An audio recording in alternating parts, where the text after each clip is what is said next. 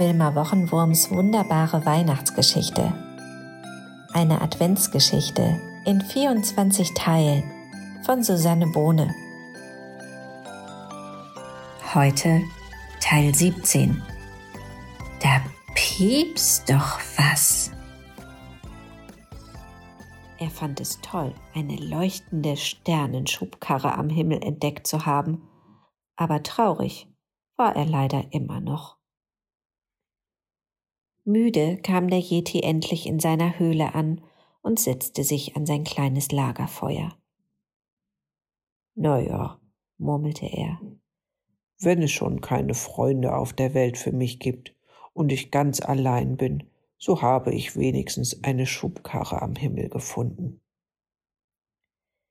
Dass jemand mäuseleise Hallo piepste, um auf sich aufmerksam zu machen, und dass dieser jemand dann außerdem piepste, dass der Yeti doch gar nicht allein war, hörte der Schneemensch nicht. Er wunderte sich nur, dass es ihn schon wieder am linken Hörnchen kitzelte. Was den Yeti da immer so kitzelt, das erfahrt ihr morgen im nächsten Teil. Wilma Wochenwurms wunderbare neue Weihnachtsgeschichte ist als Büchlein mit farbigen Illustrationen und vielen Seiten zum Mitmachen im Handel erhältlich.